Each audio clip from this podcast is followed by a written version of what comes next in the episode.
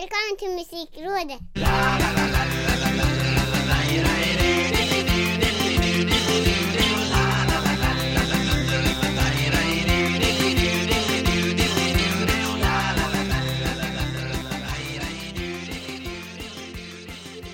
Nummer 40 har vi kommit fram till av herregud. Musikrådet. Jag som heter Micke Mjörnberg och Ricky Holmqvist. Säger man jubileum? Ja, men det får man väl nästan säga, va?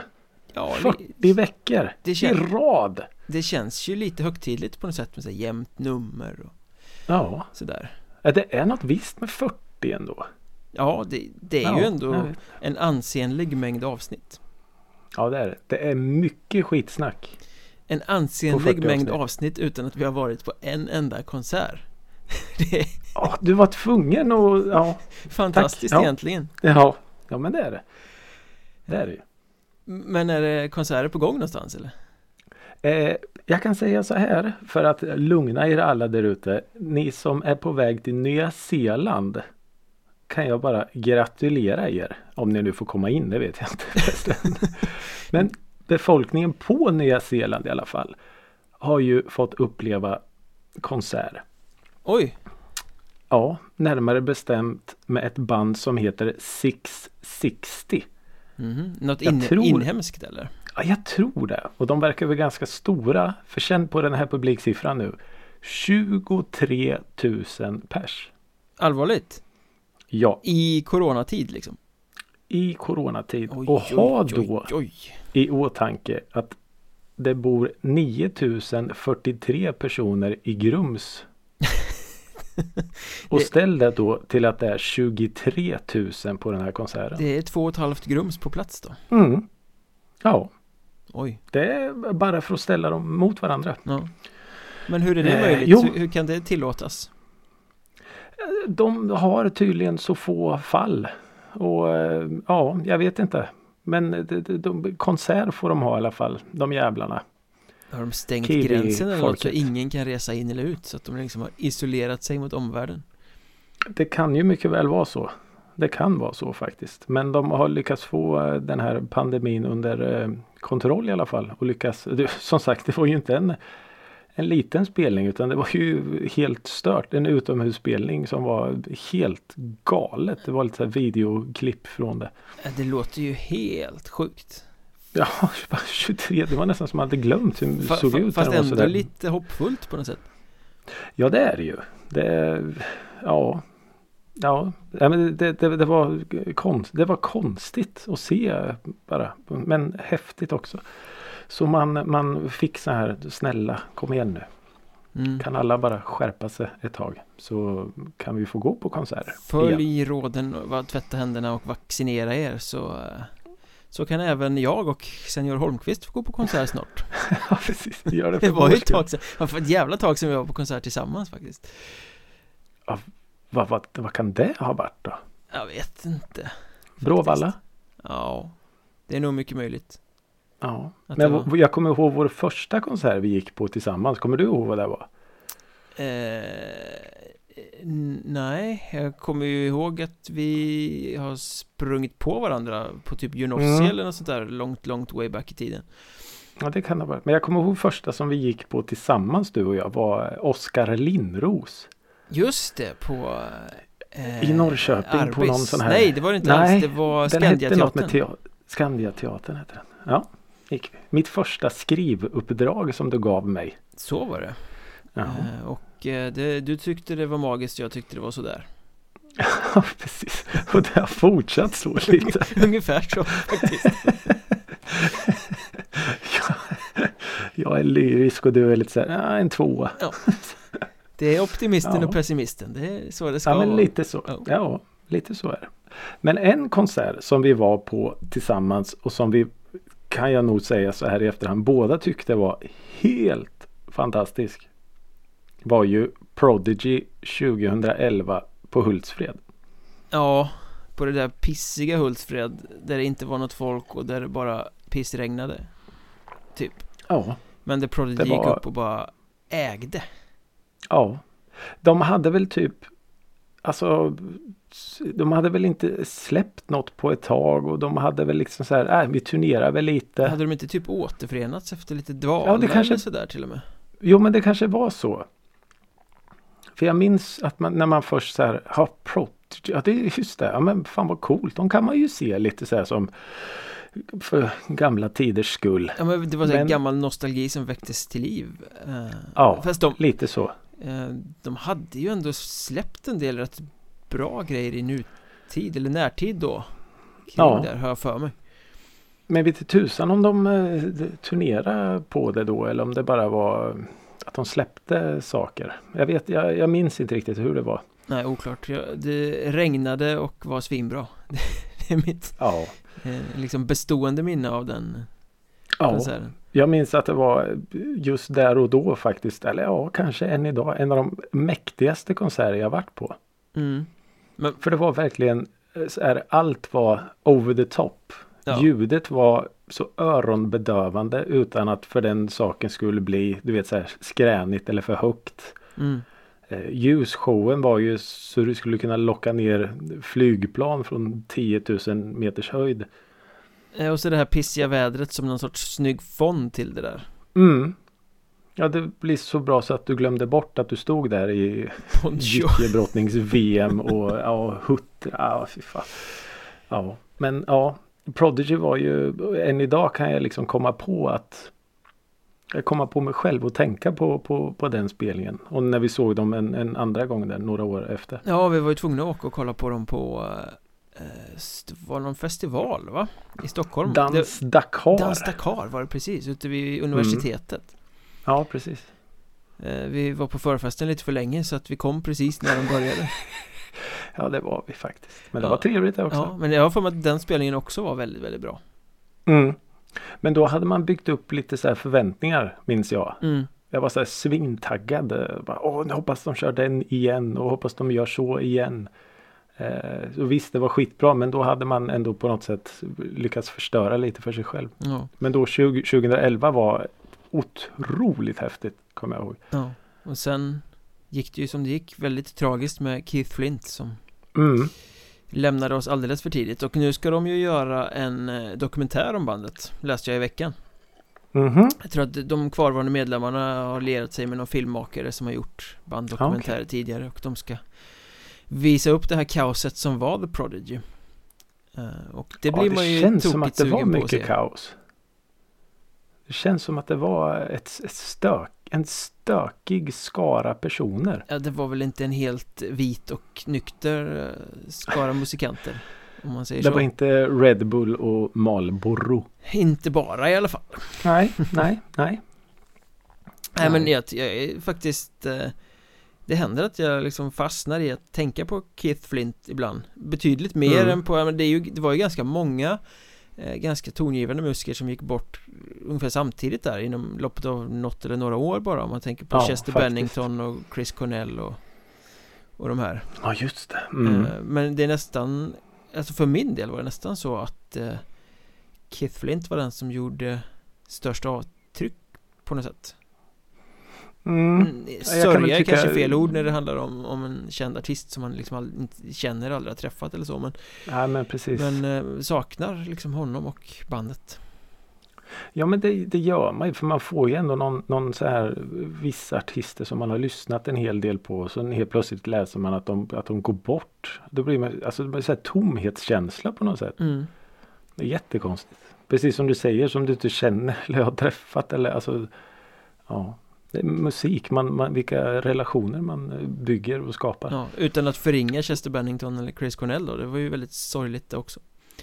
Såklart. Ja, det sjuka med han Chester var ju att han bara hade spelat på Bråvalla några veckor innan. Mm. Det var ju väldigt färskt då. När man hade sett han och så bara, jag tror det bara var några veckor. Hade inte han typ sjungit på Cornells begravning också eller något sånt där? Jo, det gjorde han. Det stämmer. Ja. Det stämmer. Det är sjukt.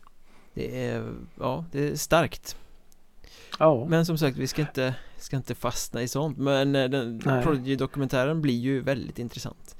När den nu kommer. Väldigt intressant. Brukar ju ta väldigt lång tid från att man säger att nu ska vi göra den till att Ja, ja, man hoppas att de genomarbetar det ordentligt så det inte bara blir något hafsigt sådär.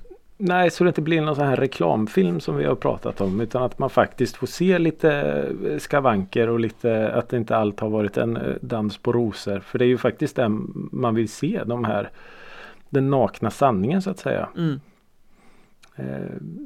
För mig är det ju det som är en dokumentär. Annars blir det ju bara en reklamsnutt. Lite som Helicopters så. Ja. Visst, den var jättebra och allt, men... lite mer hade man kunnat kräva, tror jag. Får öppna upp sig lite mer.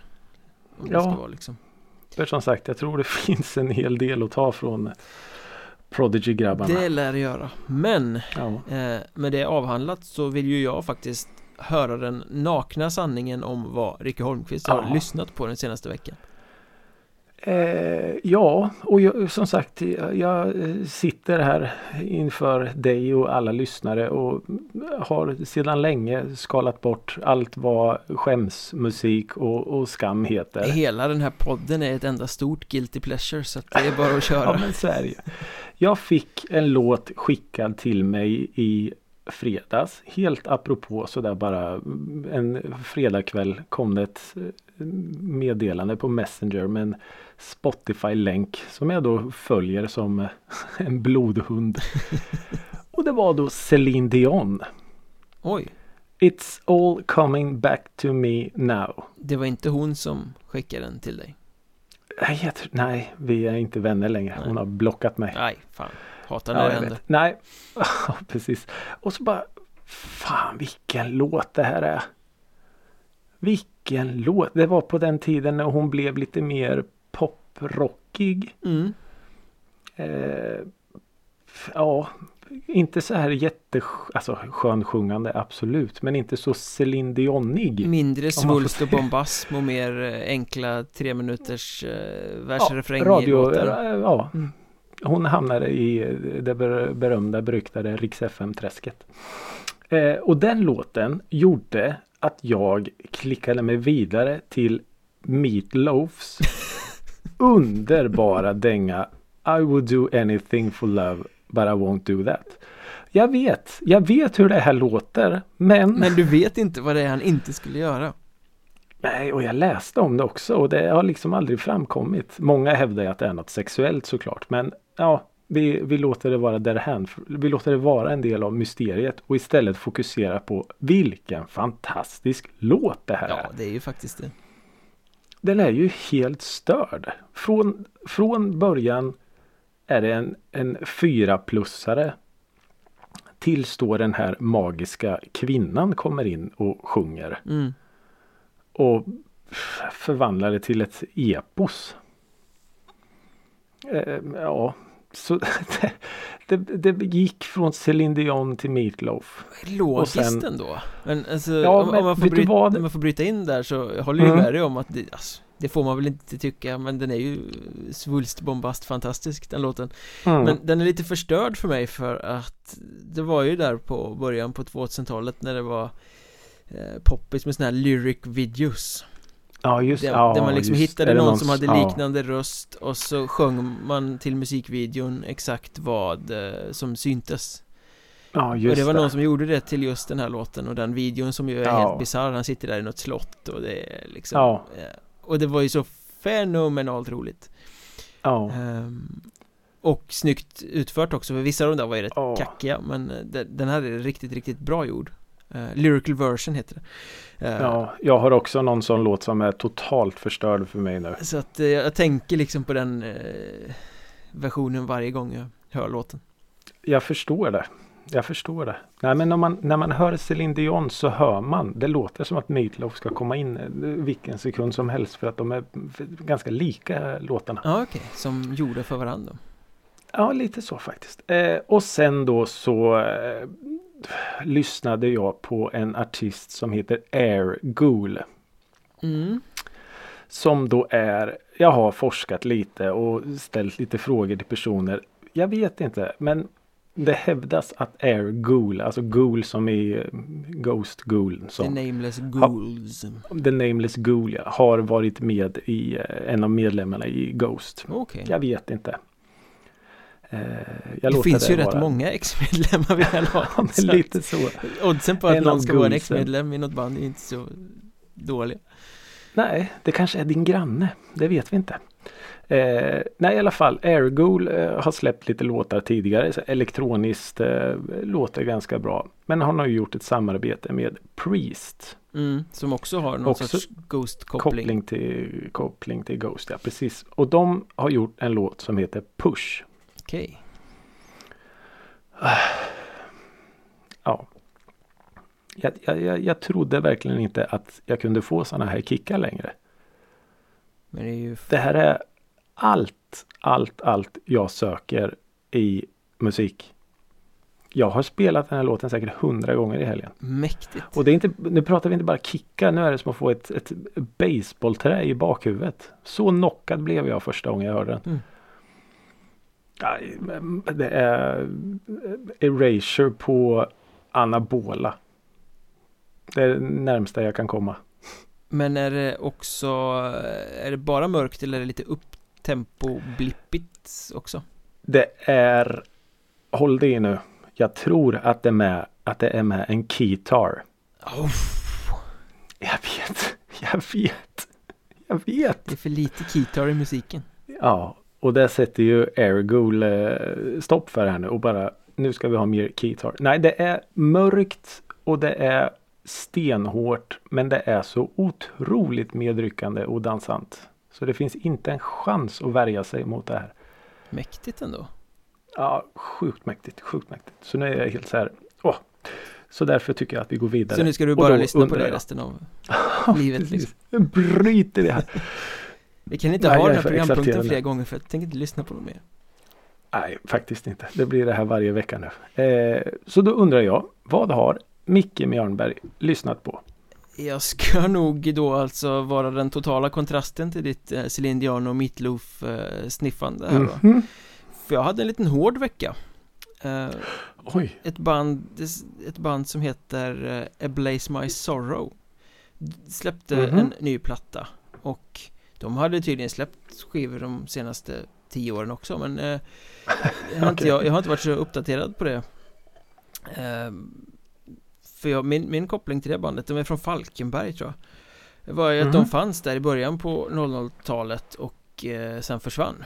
Och 2002 så släppte de en ganska tuff platta som heter Anger, Hate and Fury. Heter den. Oj, ja, den låter arg. Och det var ju liksom en lite råare variant av melodiös dödsmetall. Som var rätt cool.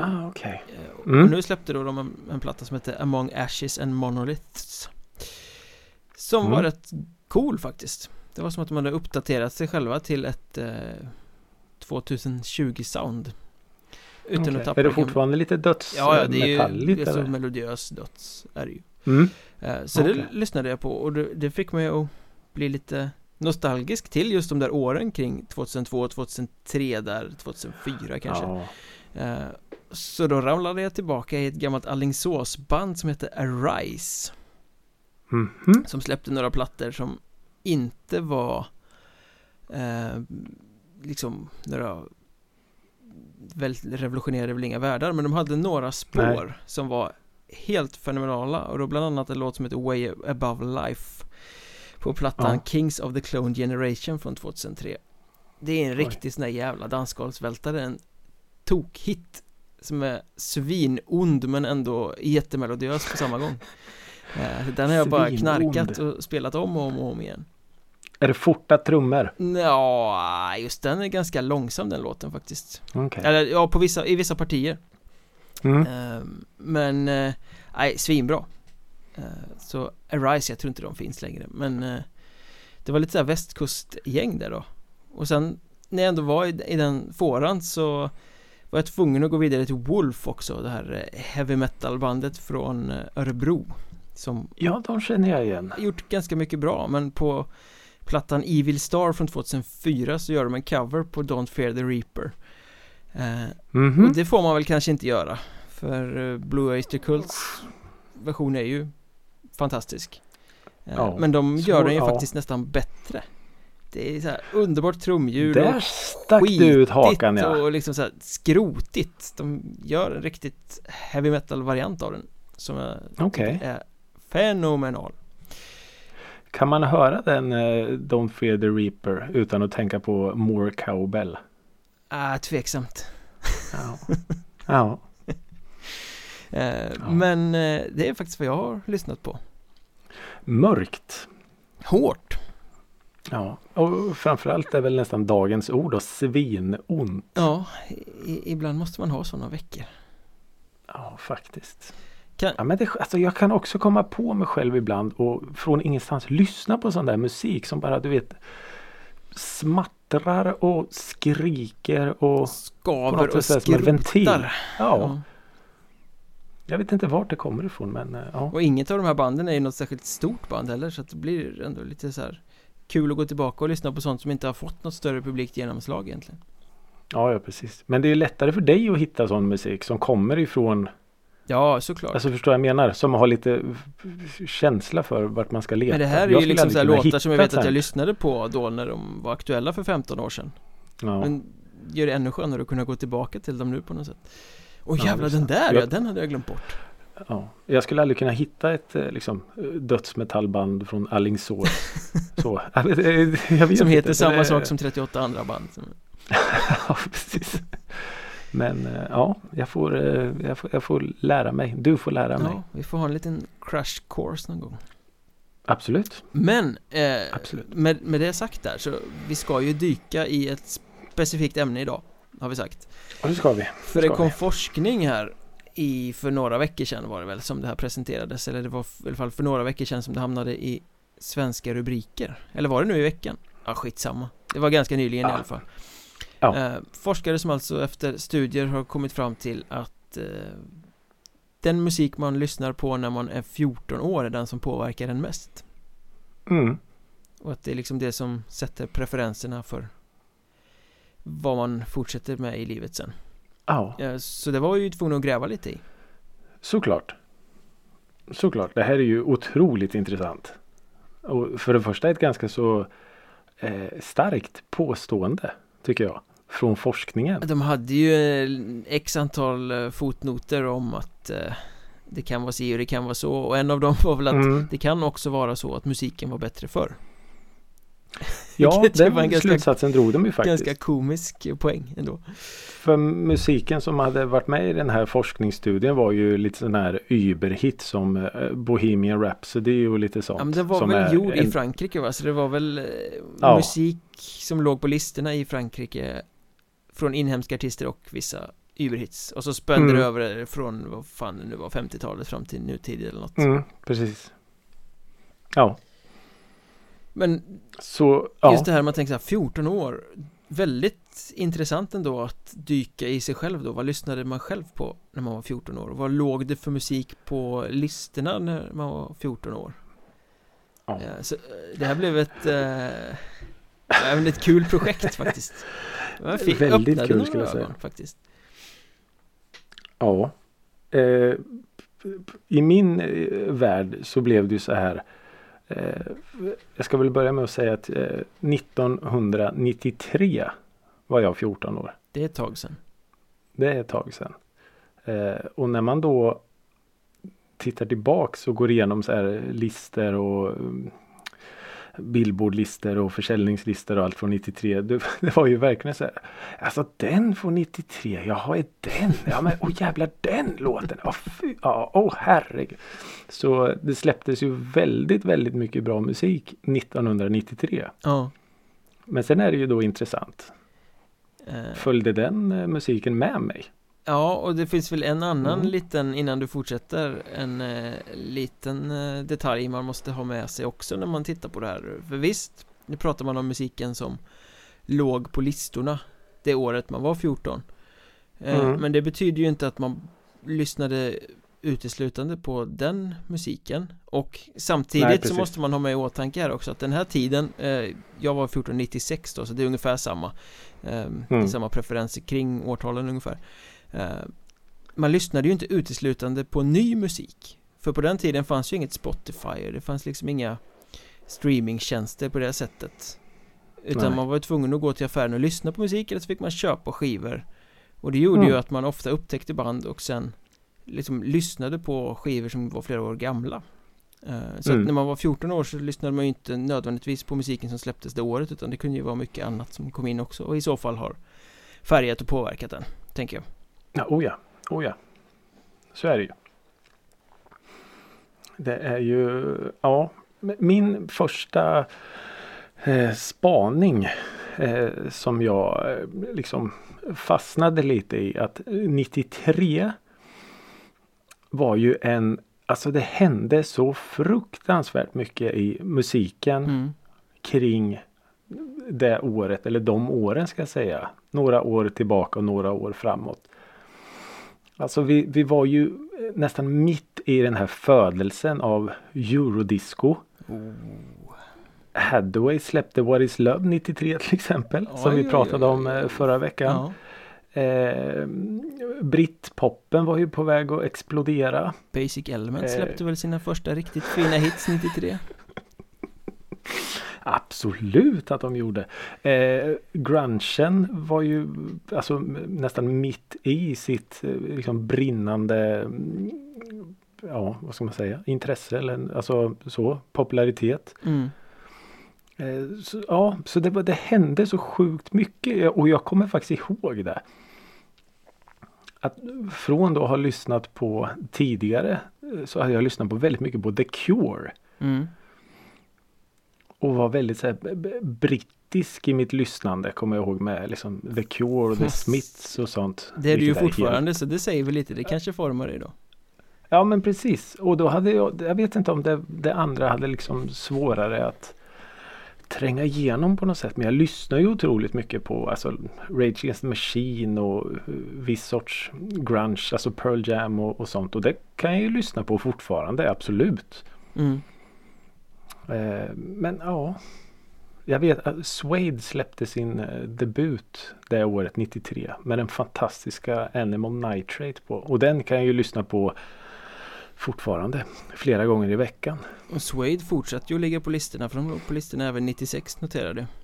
Ja. Även om det inte var något band som jag direkt snubblade över så där. Nej, jag vet att jag alltså från debuten har jag liksom följt bandet och tycker än idag att de står som segrar i den här britpopskriget. Men det är en annan historia. Oasis fanns ju inte i mitt liv då, i mitt 14-åriga liv. Den kom lite senare. 96 typ. 94 släppte de debuten, så jag fick vänta ett år till. Sen låg de ju på listorna med Wonderwall var väl 96 va? Ja, jag tror de släppte den då va? What's the Story, Morning Glory. Oklart om de släppte den då, men den var med på, tog sig upp på listorna också. Ja, just det. Det säger också en del om listorna, för att där låtar passerar ju årsgränser och hade en tendens att ligga ganska länge ibland. Vilket ju också gör det intressant att dyka in. Ja, men så är det ju. Nej, jag har ju några mastodonthits, och det är också svårt då om man ska bara utgå från vilka låtar som låg på listorna och hur de nu har påverkat. För jag menar, en sån låt som Whitney Houstons I Will Always Love You är ju inte, alltså det är ju en sån tidlös klassiker. Och även om jag kan tycka att ja, den är ju fin än idag, så tror jag nog inte att man kan skriva den så mycket till vetenskapliga teser snarare än att det är en så jävla bra låt. Det är inte den som har format dig till den musiklyssnare du är, så att säga. Nej. Utan jag tror oavsett om jag hade varit 9, 14 eller 27 det året, så hade jag nog fortfarande tyckt att fan, det här är ju en riktigt bra låt. Ja. Likadant som Hathaways What is Love? Ja, men den har ju präglat mig också, så att säga. Ja. Även om jag inte var 14 år då. Nej. Ja, den har ju hängt med i ditt liv. Oh ja. Men 96 då var jag 14. Och när jag tittar på liksom vad som låg på Sverige topplistan och tracks och så här, så är det ju faktiskt ganska många låtar som jag bara, oj, den här är svinbra låtar. Men det är lika mycket som är så här, och jag känner inte att några av de här låtarna som jag känner svinbra låtar är sånt som liksom format mitt musikaliska jag på något sätt. Ja, för det känner jag mer hände med när jag upptäckte In Flames och sånt där liksom när jag var 17 och 18, några år senare. Om jag tittar tillbaka på det idag så hade jag haft mycket mer inflytande än de här 14-års hitsen då. Men bara vi pratade om The Prodigy och på listorna 1996 låg Breathe och Firestarter. Fat of the Land-plattan släpptes 97, men de här två kom ju som singlar långt i förväg. Och jag kan se bilden framför mig, liksom högstadiet, kafeterian, en tv som hänger upp i ett hörn och visar liksom MTV och ZTV och allt vad det var, liksom musikvideos, hur Breathe och Firestarter pumpades där verkligen. Samma sak med No Doubt, med Don't Speak och Just a Girl. Och också på listorna 96. Och de kan också se framför mig i exakt samma format. Och det är ju ändå liksom såna här bilder, det är lite skönt nostalgiskt skimmer runt det. Det är band som jag fortfarande än idag tycker är så här, så det kan ju liksom ha liksom smugit sig in i mitt 16-åriga jag. Sen är det ju ofantligt mycket såna här tokstora låtar som man minns med glädje men som kanske inte har format den. Om man säger liksom Coolio, Gangsta's Paradise, Skilo, I Wish, Tupac, California Love, Fugees, Killing Me Softly och Ready or Not. Herregud. Att det är liksom som sagt. Det är ju låtar som även om man inte har lyssnat på dem på 20 år så blir man ju rätt upprymd när man lyssnar på dem nu. Ja. Nej, men jag gjorde en liten så här, de här låtarna kanske inte har format mig så mycket i mitt, alltså så att jag lyssnar på det än idag, men vad jag däremot tror att de har gjort, och det tror jag nog att du kan hålla med om lite, det är att de har skapat ett musikintresse. Ja, de har ju skapat spänningen liksom. Ja, att jag har lyssnat mer och mer.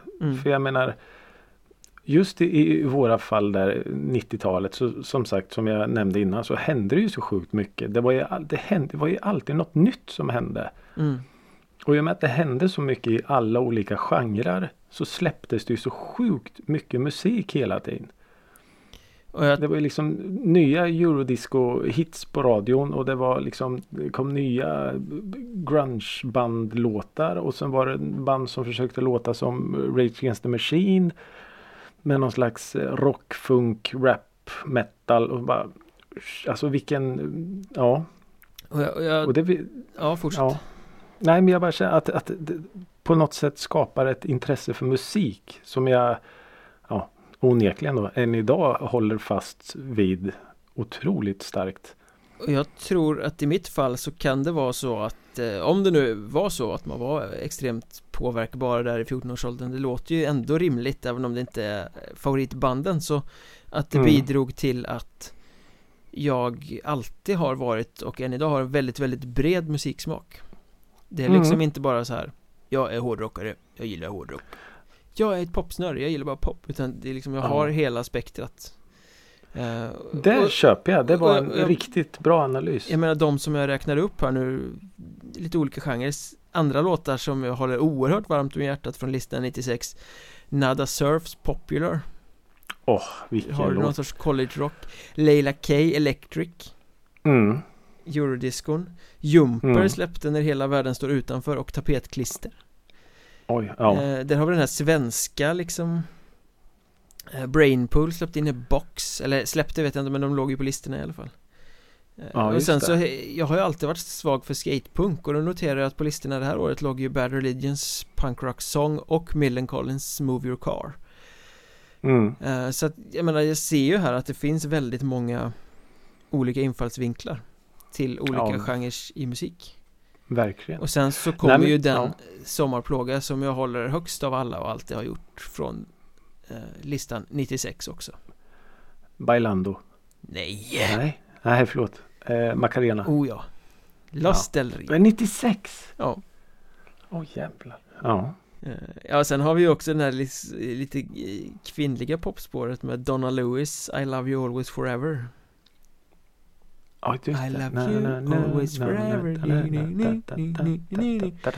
Just det. Och Gina G, Ooh, I Just a Little Bit. Bra åren då. Ja, riktigt bra år för glättig popmusik. Ja. Nej, men fan, du gjorde en kanonbra spaning där. Att man... att våran generation kanske är bredare i sitt lyssnande idag. Tack vare att vi var med om den här lite musikaliska revolutionen som var. Jag menar att så många olika genrer kunde ligga på topplistor. Mm. På något sätt. Ja. Och jag menar visst, det händer ju lika mycket idag säkert med musiken. Men det sker lite mer i det tysta nu. I och med att det är sån ständig ström. Då gick det ju verkligen till affären fysiskt och köpte. Ja. Ja, men nu finns det ju hur mycket som helst. Men folk snävar in sig mer än någonsin. Mm. Har jag en känsla av att man upptäcker det man vill upptäcka. Det vill säga man håller sig i sin lilla fåra där. Och sen var det ju en sån här gyllene år med för de här samlingsskivorna med Absolut Hits och Radio City Music Hits och Absolut Music och allt vad det hette. Ja, precis. Oj. Där det var, där du fick allt av allt liksom. Mm. Så ja, visst, det finns väl inte riktigt några sådana, eller ja, det finns väl inga skivor alls idag. Men, finns, men det är ingen som köper dem. Nej, tyvärr. Men ja, nej, jag skulle nästan kunna sammanfatta det här så. Precis som du förklarade så briljant. Att vår generation är nog bredare i sin lyssning tack vare det. Mm. Och... Så snarare än att våra 14-åriga jag är med oss idag, så tror jag nog, alltså rent musikmässigt så är vi nog liksom så breda. Men jag skulle nog vilja säga att just det här 14 års är en lycklig slump som forskarna har kommit fram till. För jag skulle väl... Är det inte mer troligt att det är x antal år där mellan 13 och 18? Som man är öppen våra tonåriga jag. Ja, och formbar på ett helt annat sätt.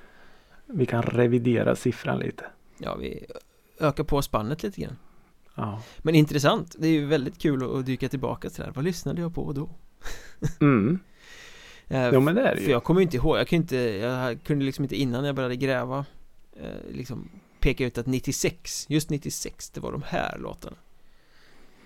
Nej, jag minns bara min så här obsession för The Cure.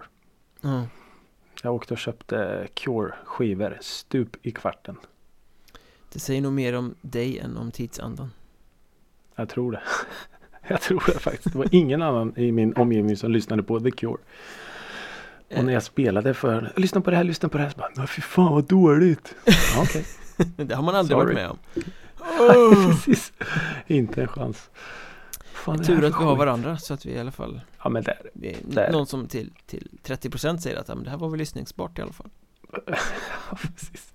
Eller så kan ljuga i alla fall, det är snällt. Men för att rama in en tidsanda så gör väl det veckans skivcirkel det också på något sätt. Är vi redo att gå vidare till skivcirkeln? Ja, men det är vi. Jag är redo. Det är du som har valt. Ja, jag valde Arctic Monkeys debut från 2006. Whatever people say I am, that's what I'm not. Exakt. Så ja, varsågod. Hypeband tänker man ju då. Och jag vet ju att du förmodligen ligger och är stört kär i det här eftersom du är så brittisk i ditt sätt att ta dig an musik och har liksom i ditt pigment är du faktiskt väldigt brittisk. Ja, men det får jag dig. Där tack. Men du är ju extremt brittisk i ditt musiklyssnande här med Oasis och allt vad det är liksom. Så att jag tänker att du gillar det här också. Okej.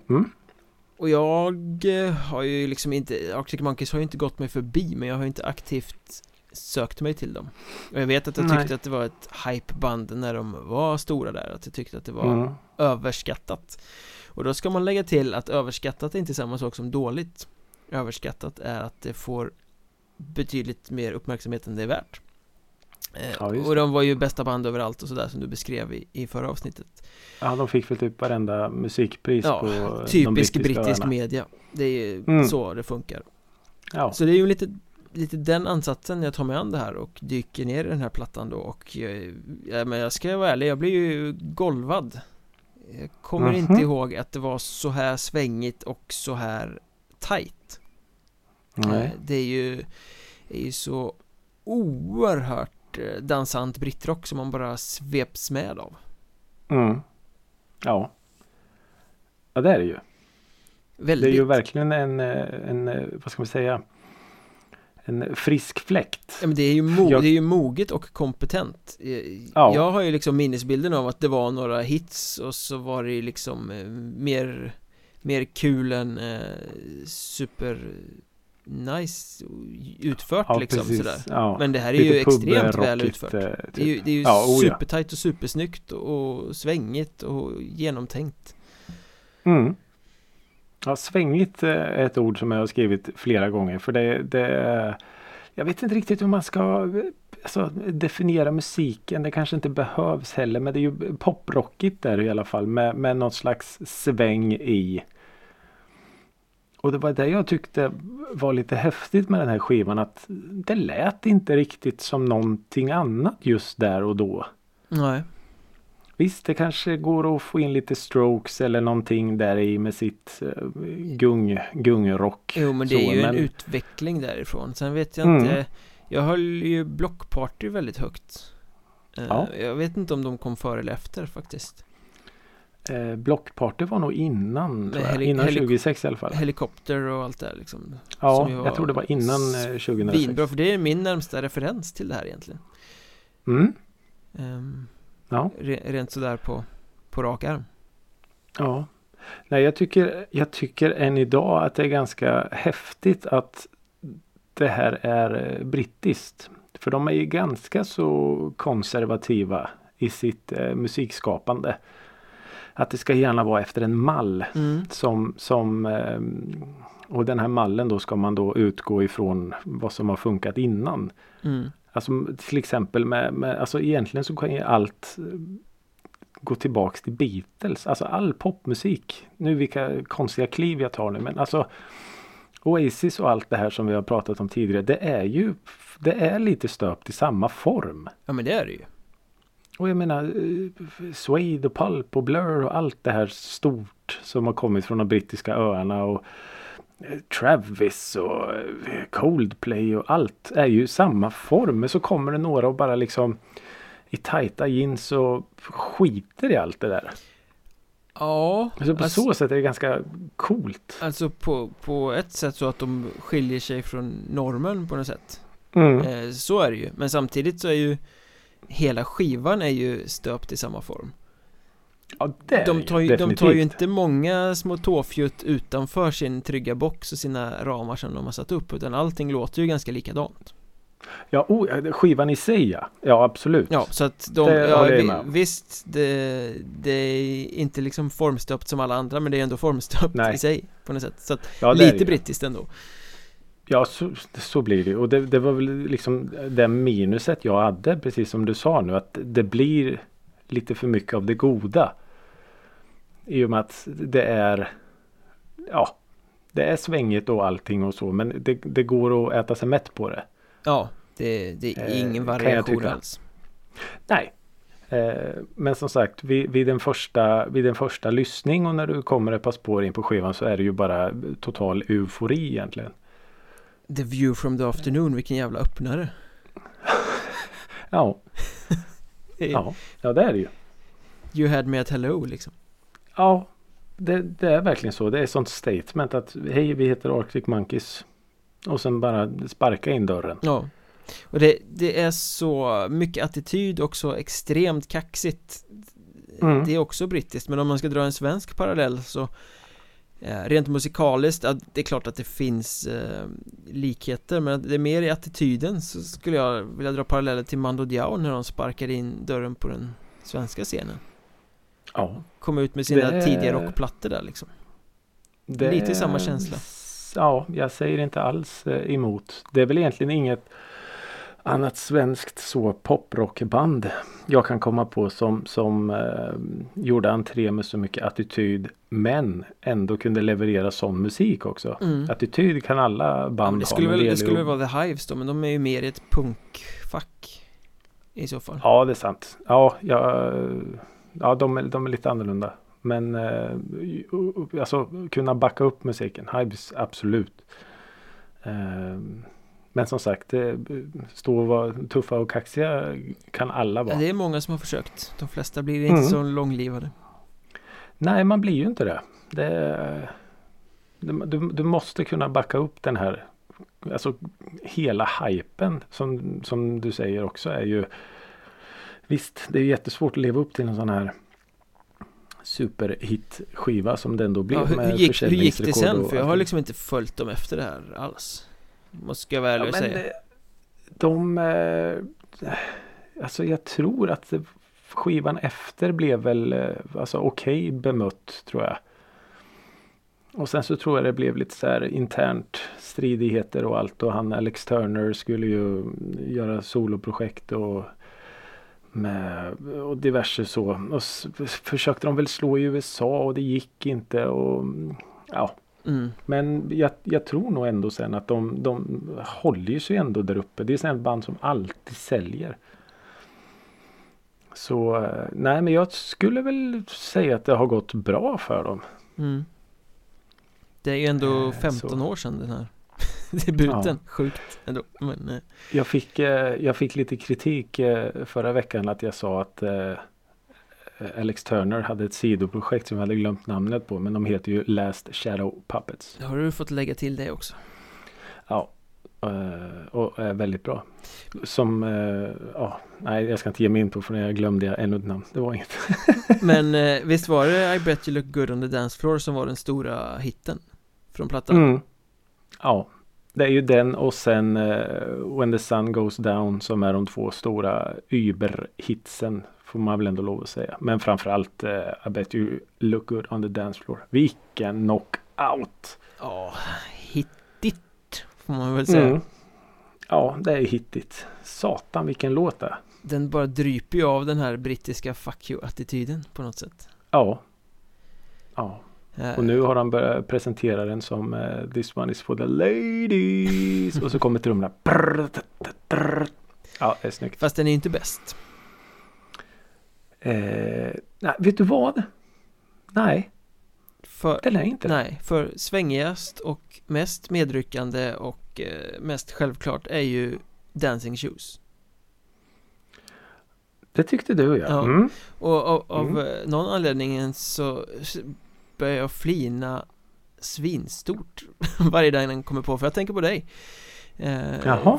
För du har en egenhet att skriva när du ska beskriva saker positivt. Att du pratar om att dansskorna är putsade och de ska på. Mm. Jag tänker att det här är ju soundtracket till din musikaliska eufori. Det här du har varit och hämtat det. Ja, jag har skrivit ofta det här dansskorna putsade. Men det är för att beskriva någonting att det är så bra. Så jag förstår vad du menar. Det är en jättebra beskrivning, men den är verkligen ett Holmqvists trademark. Ja. Men ändå så är det inte den låten jag håller högst på skivan, utan det är faktiskt Perhaps Vampires Is a Bit Strong But. Det är också en jävla skön titel. Ja, faktiskt. Nej, men det är också någon sån låt som jag tycker står ut lite. Att dels är den så där sjukt svängig, men så kommer det litet stycke i mitten där de tonar ner det lite och det bara ligger en bas och pumpar lite och så kommer lite trummor och det händer någonting extra. Mm. Men som sagt, hits och välsmakande russin finns det ju gott av på den här skivan alltså. Ja, plockar man vilken låt som helst så blir det ju en hit utanför liksom albumsammanhanget. För att det har det här drivet och hitkänslan över sig liksom. Ja, och du skulle ju kunna plocka med vilken låt som helst och slänga in den på en sån här schysst förfestlista eller så, för det är ju såna här, vad ska man säga, partystämningshöjare. Ja, verkligen. Där. Och ja, jag tänkte om vi hade sett dem live, men det har vi inte. Nej, tyvärr. Jag har nog faktiskt aldrig gjort det. Mycket har man sett, men Ja. Men ja, alltså många av de här brittiska hypebanden är ju inte så jävla roliga live. Eller hela den genren i sig. Nu är ju inte alla banden där från Storbritannien heller i och för sig, men... Nej. Nej, jag tänkte bara på de här Last Shadow Puppets. Är ju... Vad fan heter han? Miles Kane heter han ju, den andra. Ja. Alex Turner och Miles Kane. Och Miles Kane har jag sett live. Så då kan man ju säga att jag typ har sett. Du har nästan sett Arctic Monkeys. Ja, typ. Ja, allt är relativt. Ja, precis. Nej, men hur många... Ja, vad ska vi ge dem här då? Vad ska de få för betyg? Grammisar. Arctic Monkeys. Hur många tight sittande jeans skulle du ge dem här? 4 av 5 skulle jag faktiskt ge dem. Jag vet inte hur många bandmedlemmar de är, men det kanske räcker till nästan alla då i alla fall. Ja, jag vet inte. Då ger jag dem 4 tajta, lite för korta svarta skinnjackor. Då är de ju kittade och klara för att gå upp på scenen. Jag tror faktiskt det. Snyggt. Ja. Snyggt. Arctic Monkeys. Ja. Nu är jag nervös. Ja, jag har valt en ny skiva till nästa vecka. Ja. Det har jag faktiskt gjort. För du har klarat mina små gissningslekar här. Ja, jag har väl bommat ganska grovt några gånger också. Ja, det är sant. Det är sant. Men jag tror du har bra statistik i år. Kanske. Men vi ska stanna kvar på de brittiska öarna faktiskt. Okay. Vi ska flytta oss 7 år tillbaka i tiden till 1999. Okay. Och lyssna på en artist som slog igenom som en del av en väldigt populär grupp. Men här ska vi lyssna på soloprojektet. Okej. Och det här är då alltså debutalbumet som släpptes innan själva bandet släppte sin sista platta och la ner. Okej. Så det är alltså en artist som kommer från ett band? Ja, en grupp kan man säga. Ja, en grupp, ja. Från de brittiska öarna. Och då släppte sin skiva innan bandet lägger ner. Okej. 99. Ja. Och det kan ju sägas att den här artisten nådde enorma framgångar i en väldig massa länder, både med den här gruppen och med solokarriären.